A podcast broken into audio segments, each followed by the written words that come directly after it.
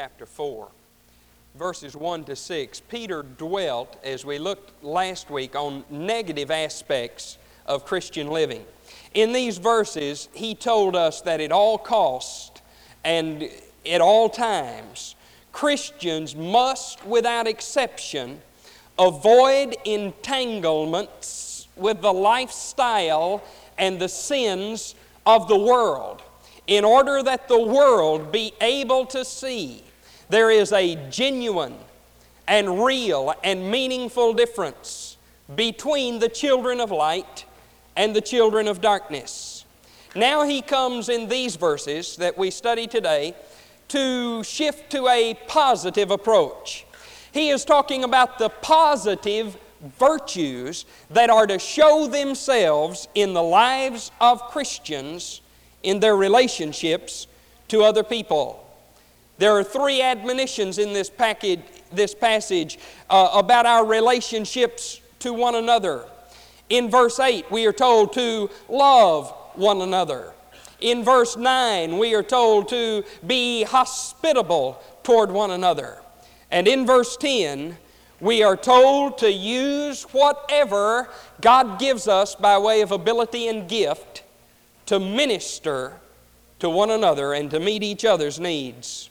The message of 1 Peter, as reflected throughout the book and in this passage, is that the consummation of the age is at hand. The end of the world is near. Unlikely and unrealistic as it may seem, there will come a day when God calls a halt to human history, intervening and bringing an end to the world as we know it. And a question that Christians need to be concerned is that since the end is near, how shall we then live? How shall we prepare for it? And what shall be our lifestyle? Part of that is answered in this passage. Notice with me, first of all, in verse 7, here Peter affirms the consummation of the world. It is his affirmation that the end is at hand. Now you say, but Peter wrote something over 1900 years ago and nothing has happened. But you see, in the Bible view of things, and I'm not alibying or trying to pass the buck or defend the Word. It doesn't need it. But in the Bible view of things, when Jesus Christ came as a baby at Bethlehem, eternity invaded time. God took upon Himself humanity, and that was phase 1 of the end of all things. And whatever the time element may be, we are 1900 years closer to that consummation than Peter was. We are closer to rapture and revelation when Christ in all of His glory will come to take control of all things and receive every bit of recognition that he is entitled to.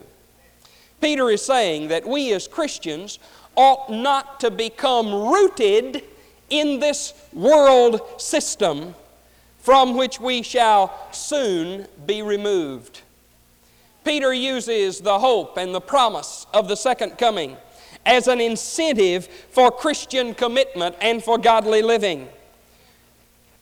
Christ's first coming began the end times, and He Himself personally shall consummate it when He comes again.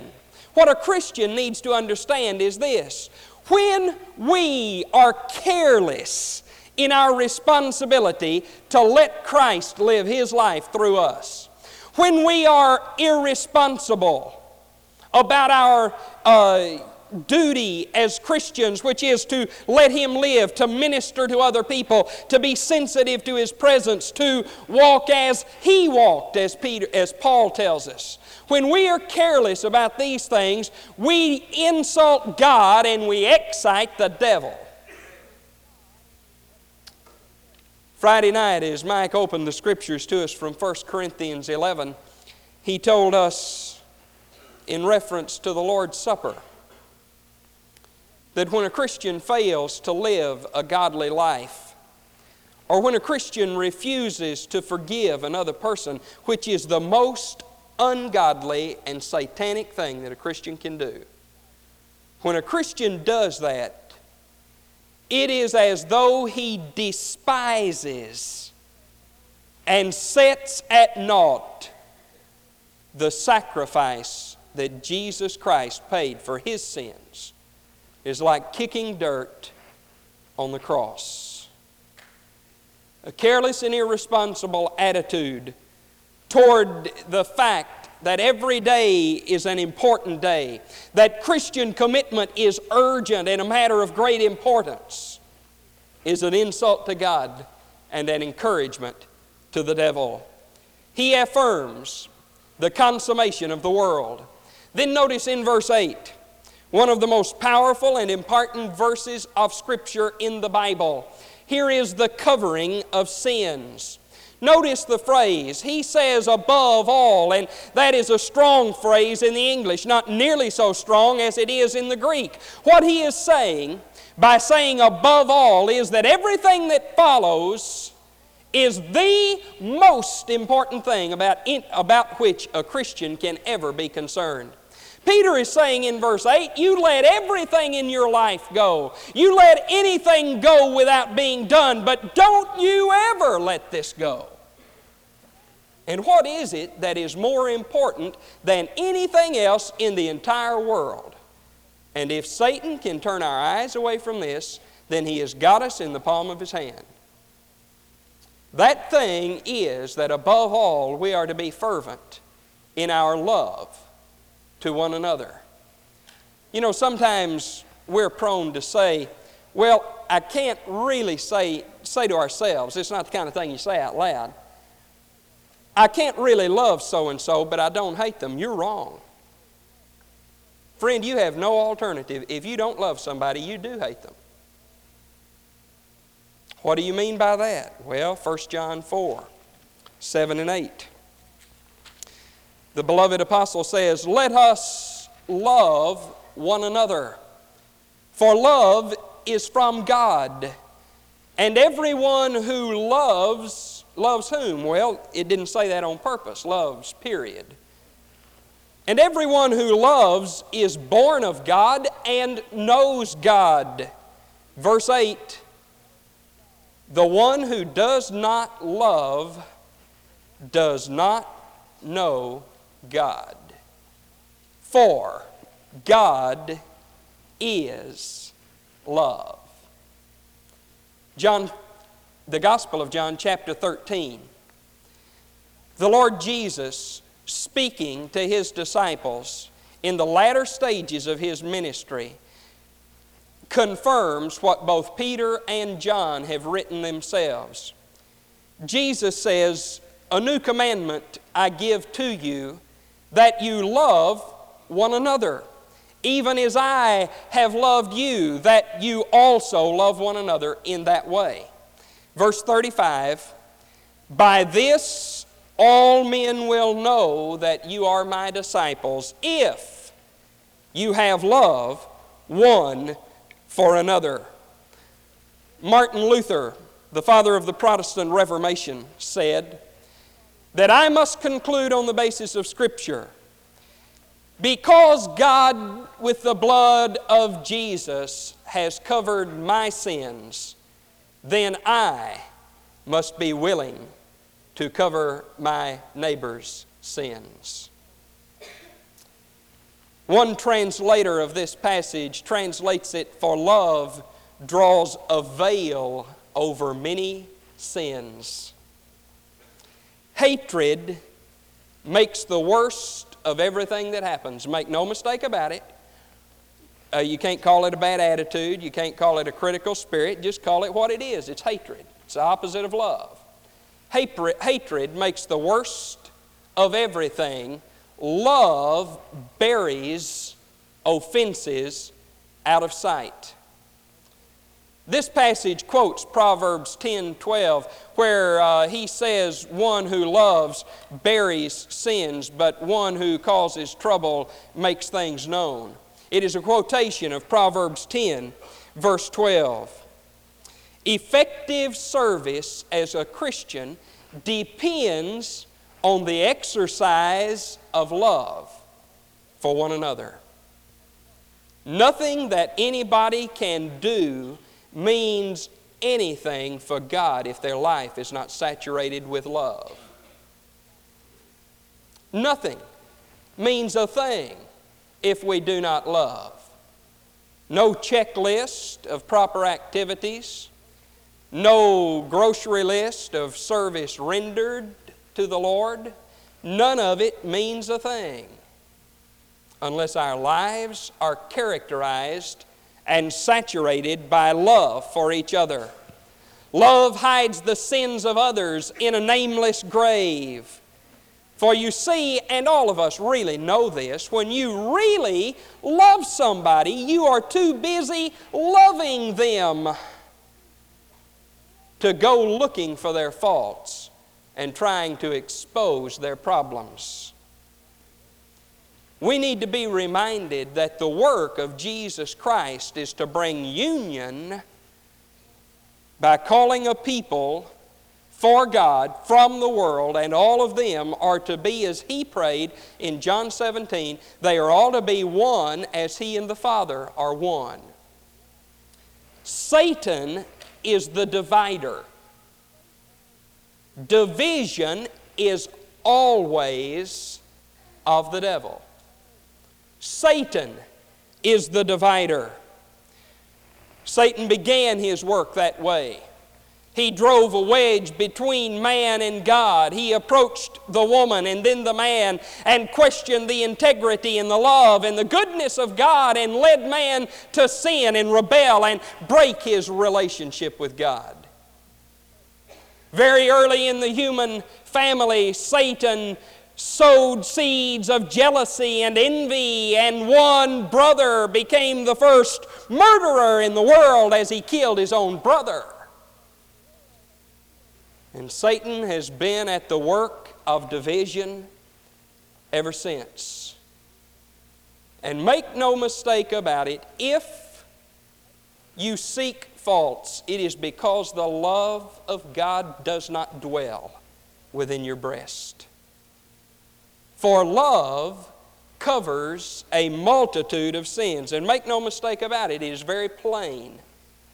He is not talking about your sins if you love. He is talking about you covering the sins of the one whom you love.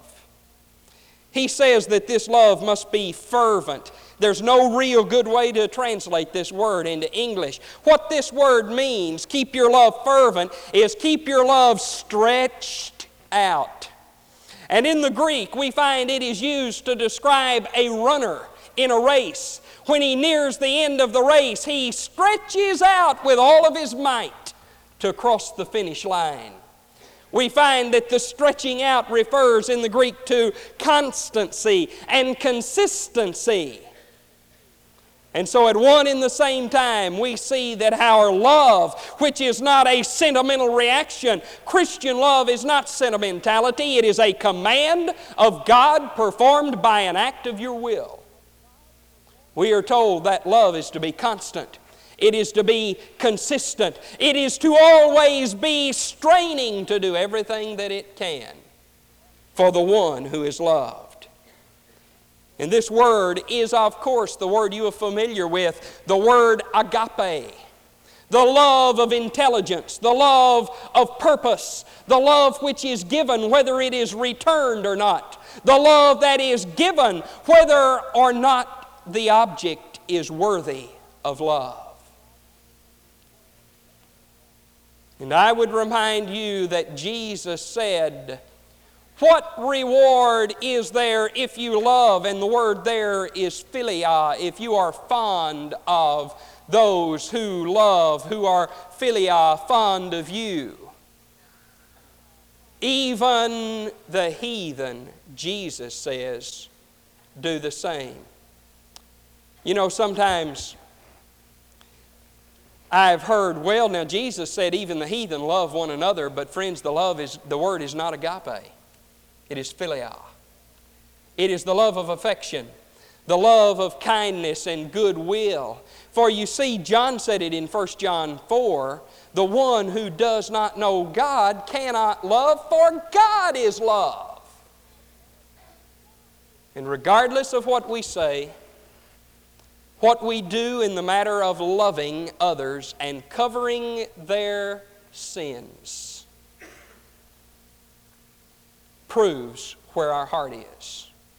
You say, but it's not right to overlook sin. No, it's not right to overlook sin, and God doesn't do it, but God is the judge, and you are not. In Romans chapter 14, Paul says, every man stands or falls to his own master. Hatred seeks to expose the faults of others. Love hides them in a nameless grave.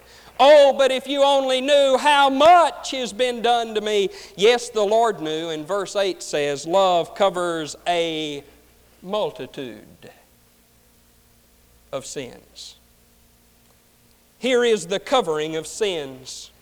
And then notice in verses 9 through 11, here is the comfort of the brethren. Here Peter shifts more fully in explaining our responsibilities toward one another. We are to exercise hospitality toward one another, to show kindness. He says, do it without murmuring. You know, Jesus says, when you do good, don't let one hand know what the other does.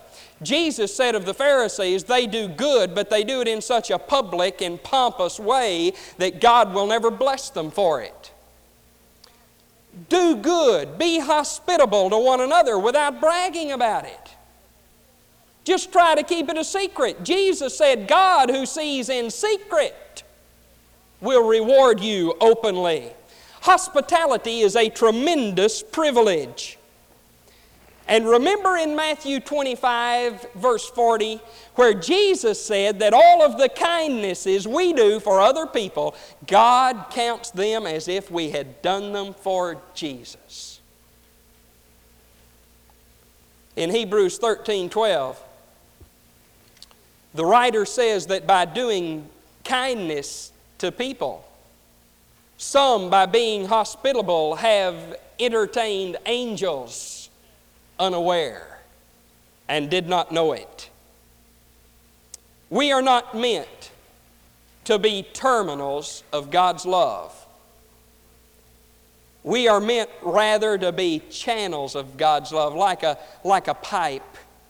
It is, you know, a pipe is no good for carrying anything if you plug the end of it so that it fills up.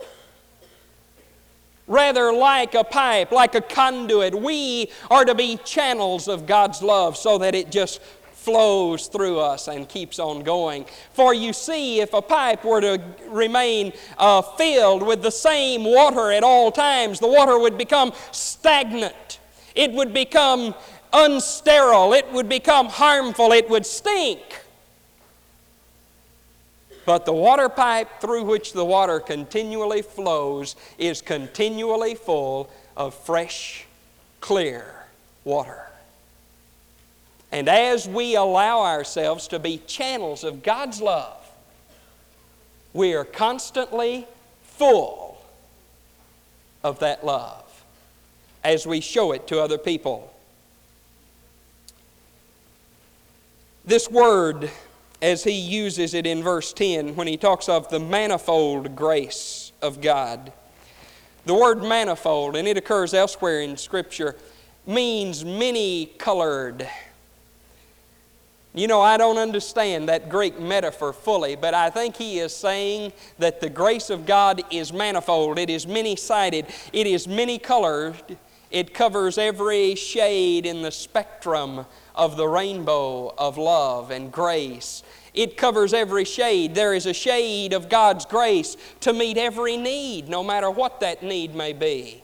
And he says we are to be good stewards of the manifold, the many-colored grace of God. The word steward is a word, a particular word in the Greek for a specific purpose, used of a servant who held in trust the possessions of his master and it was his responsibility to use the possessions of his master in the way that the master wanted them to be used. And so no one is a good steward just because they do good things. That's a gross misconception. We have an idea of doing things for God that we are going to decide, now I will do this good thing and God will appreciate it. Not so. When you are a steward, you are to do as the owner wills.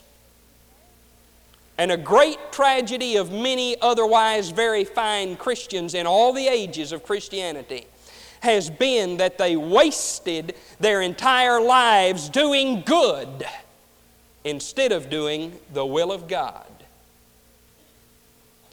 For you see, there are so many good things to be done that we could never exhaust them. But in the economy of God, every Christian has a purpose to fulfill. And only as we, in accordance with the Master's wishes, are stewards of what He has given us, are we then successful. Here is the comfort of the brethren. This passage points out that all of our gifts, all of our abilities, all of our graces that God has given us, all of them are from the Lord.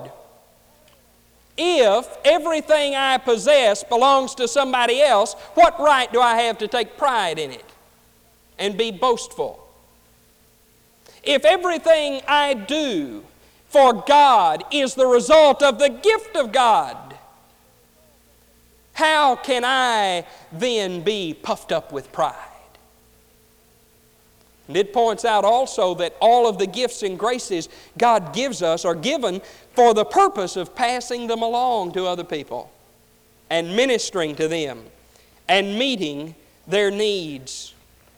And in God's economy, every Christian is a vital part of what God is doing.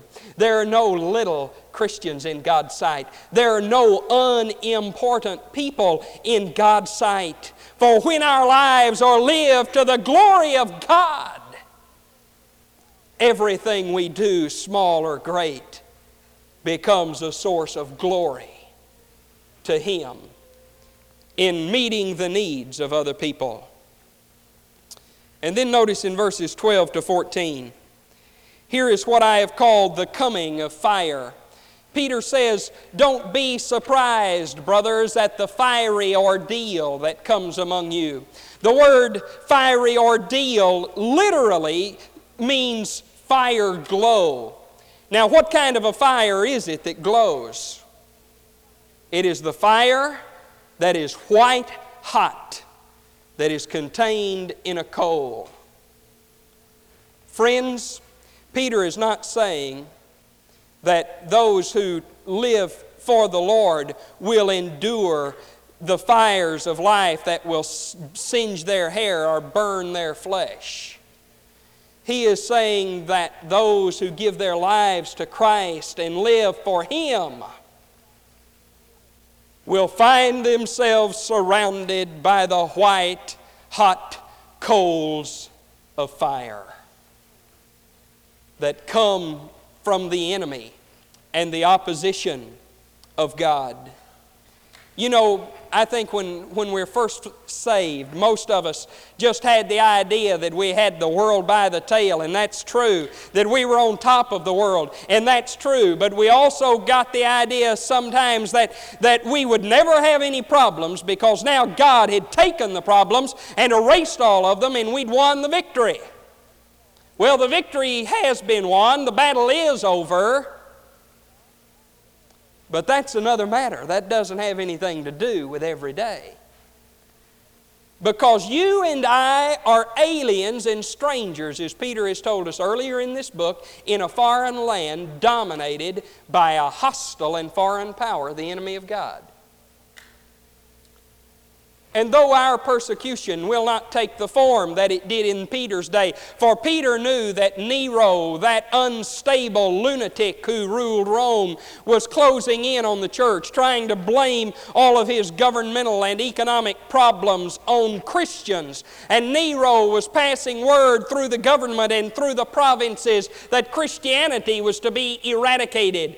Our persecution will not be like that. But Paul says in 2 Timothy 3:12 that all who endeavor to live godly in Christ shall suffer persecution.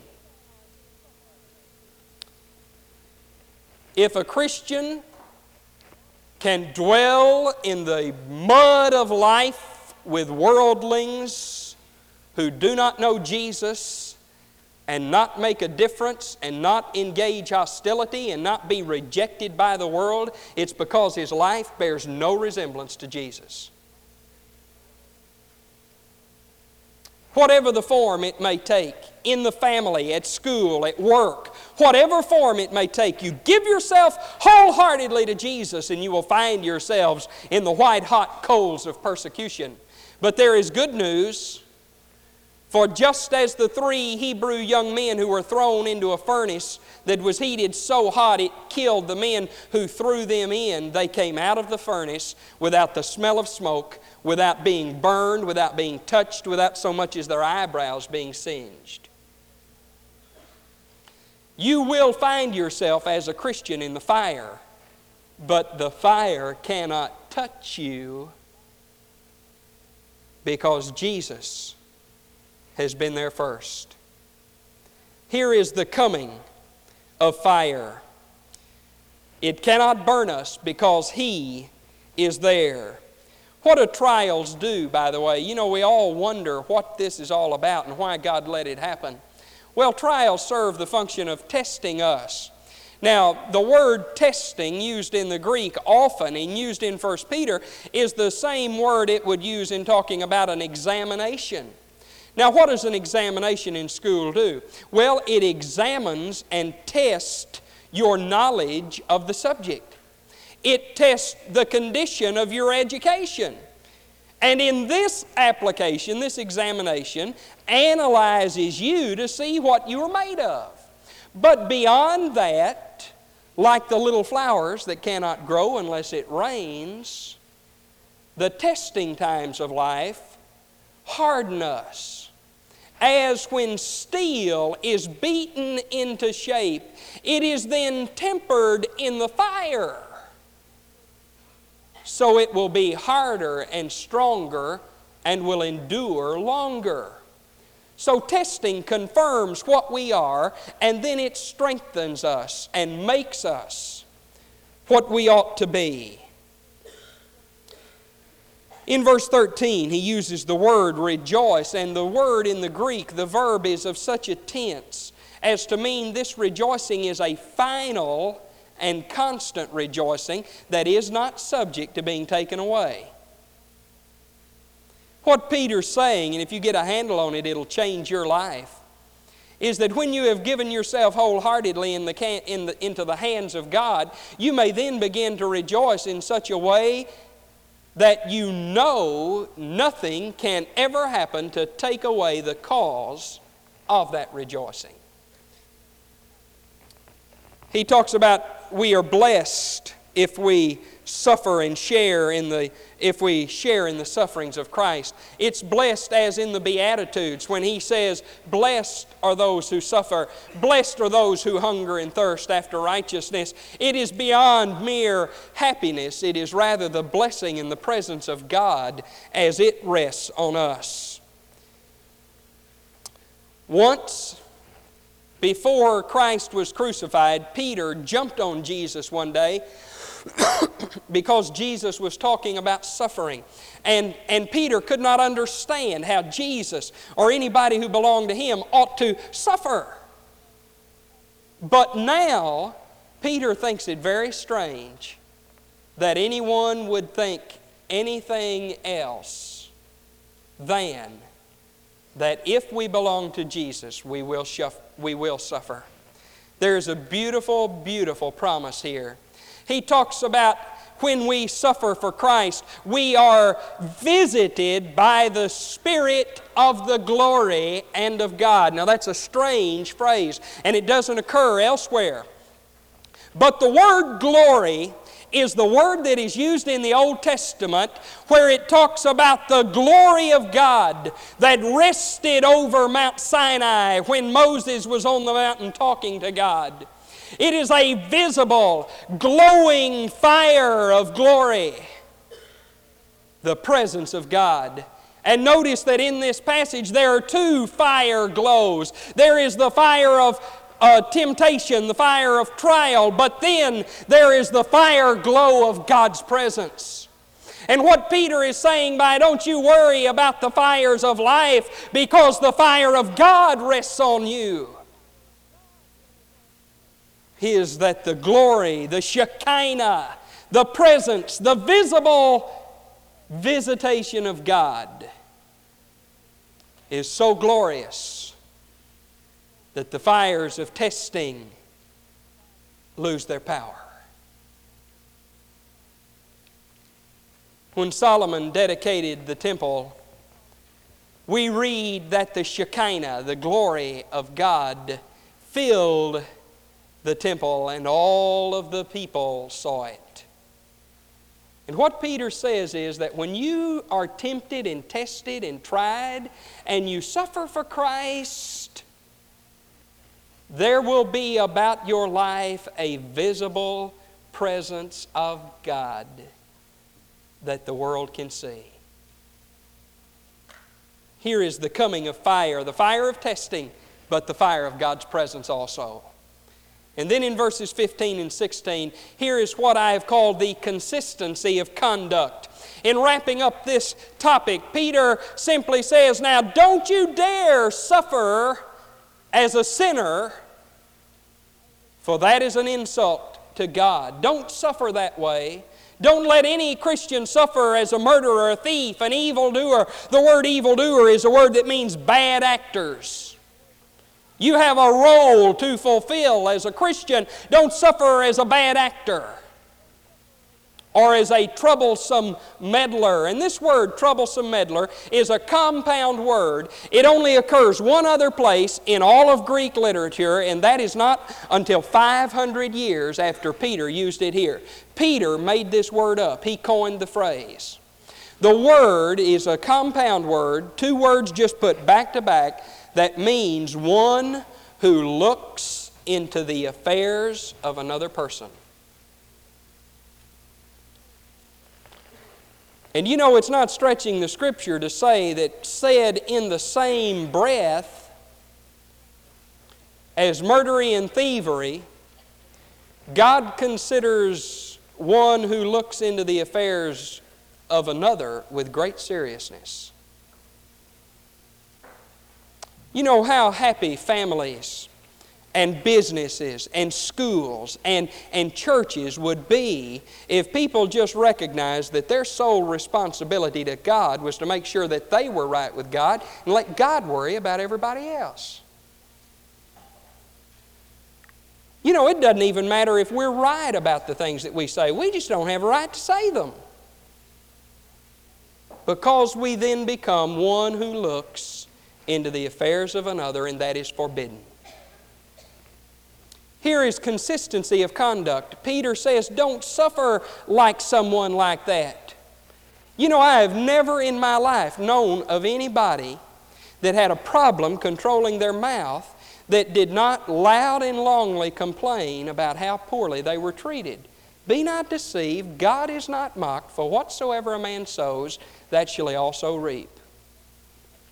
And Peter says, don't suffer that way because that is an insult to God and an encouragement to the devil. Suffer as a Christian and then glorify God by that name. The word Christian means little Jesus person.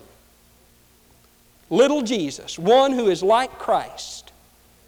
Peter says, suffer in that way. Rather glorify God by bearing the name of Christ. And you know the promise of God is that all we have to endure is a proven blessing.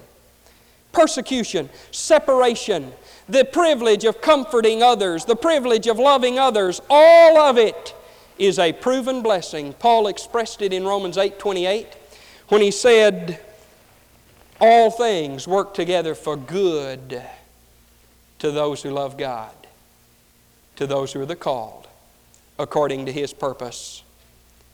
Shall we dwell in beds of ease and live a life of leisure when Christ suffered death on the cross and dwelt among seas of anguish? Shall we not follow our captain? And shall we not remember the example of Jesus? When men wanted to make Jesus a king, He fled away from the honor. But when it was time for the cross, He presented Himself to be crucified. May we pray. Father, I thank You for Your Word.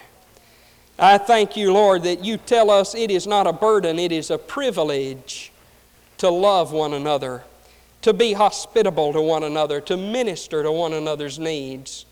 And I thank You, Lord, for the awareness, and perhaps there are some of us here today who have not had the awareness that the fire of Your presence, as we give ourselves wholeheartedly in Your hands, makes the fires of life pale in insignificance and makes them lose their power.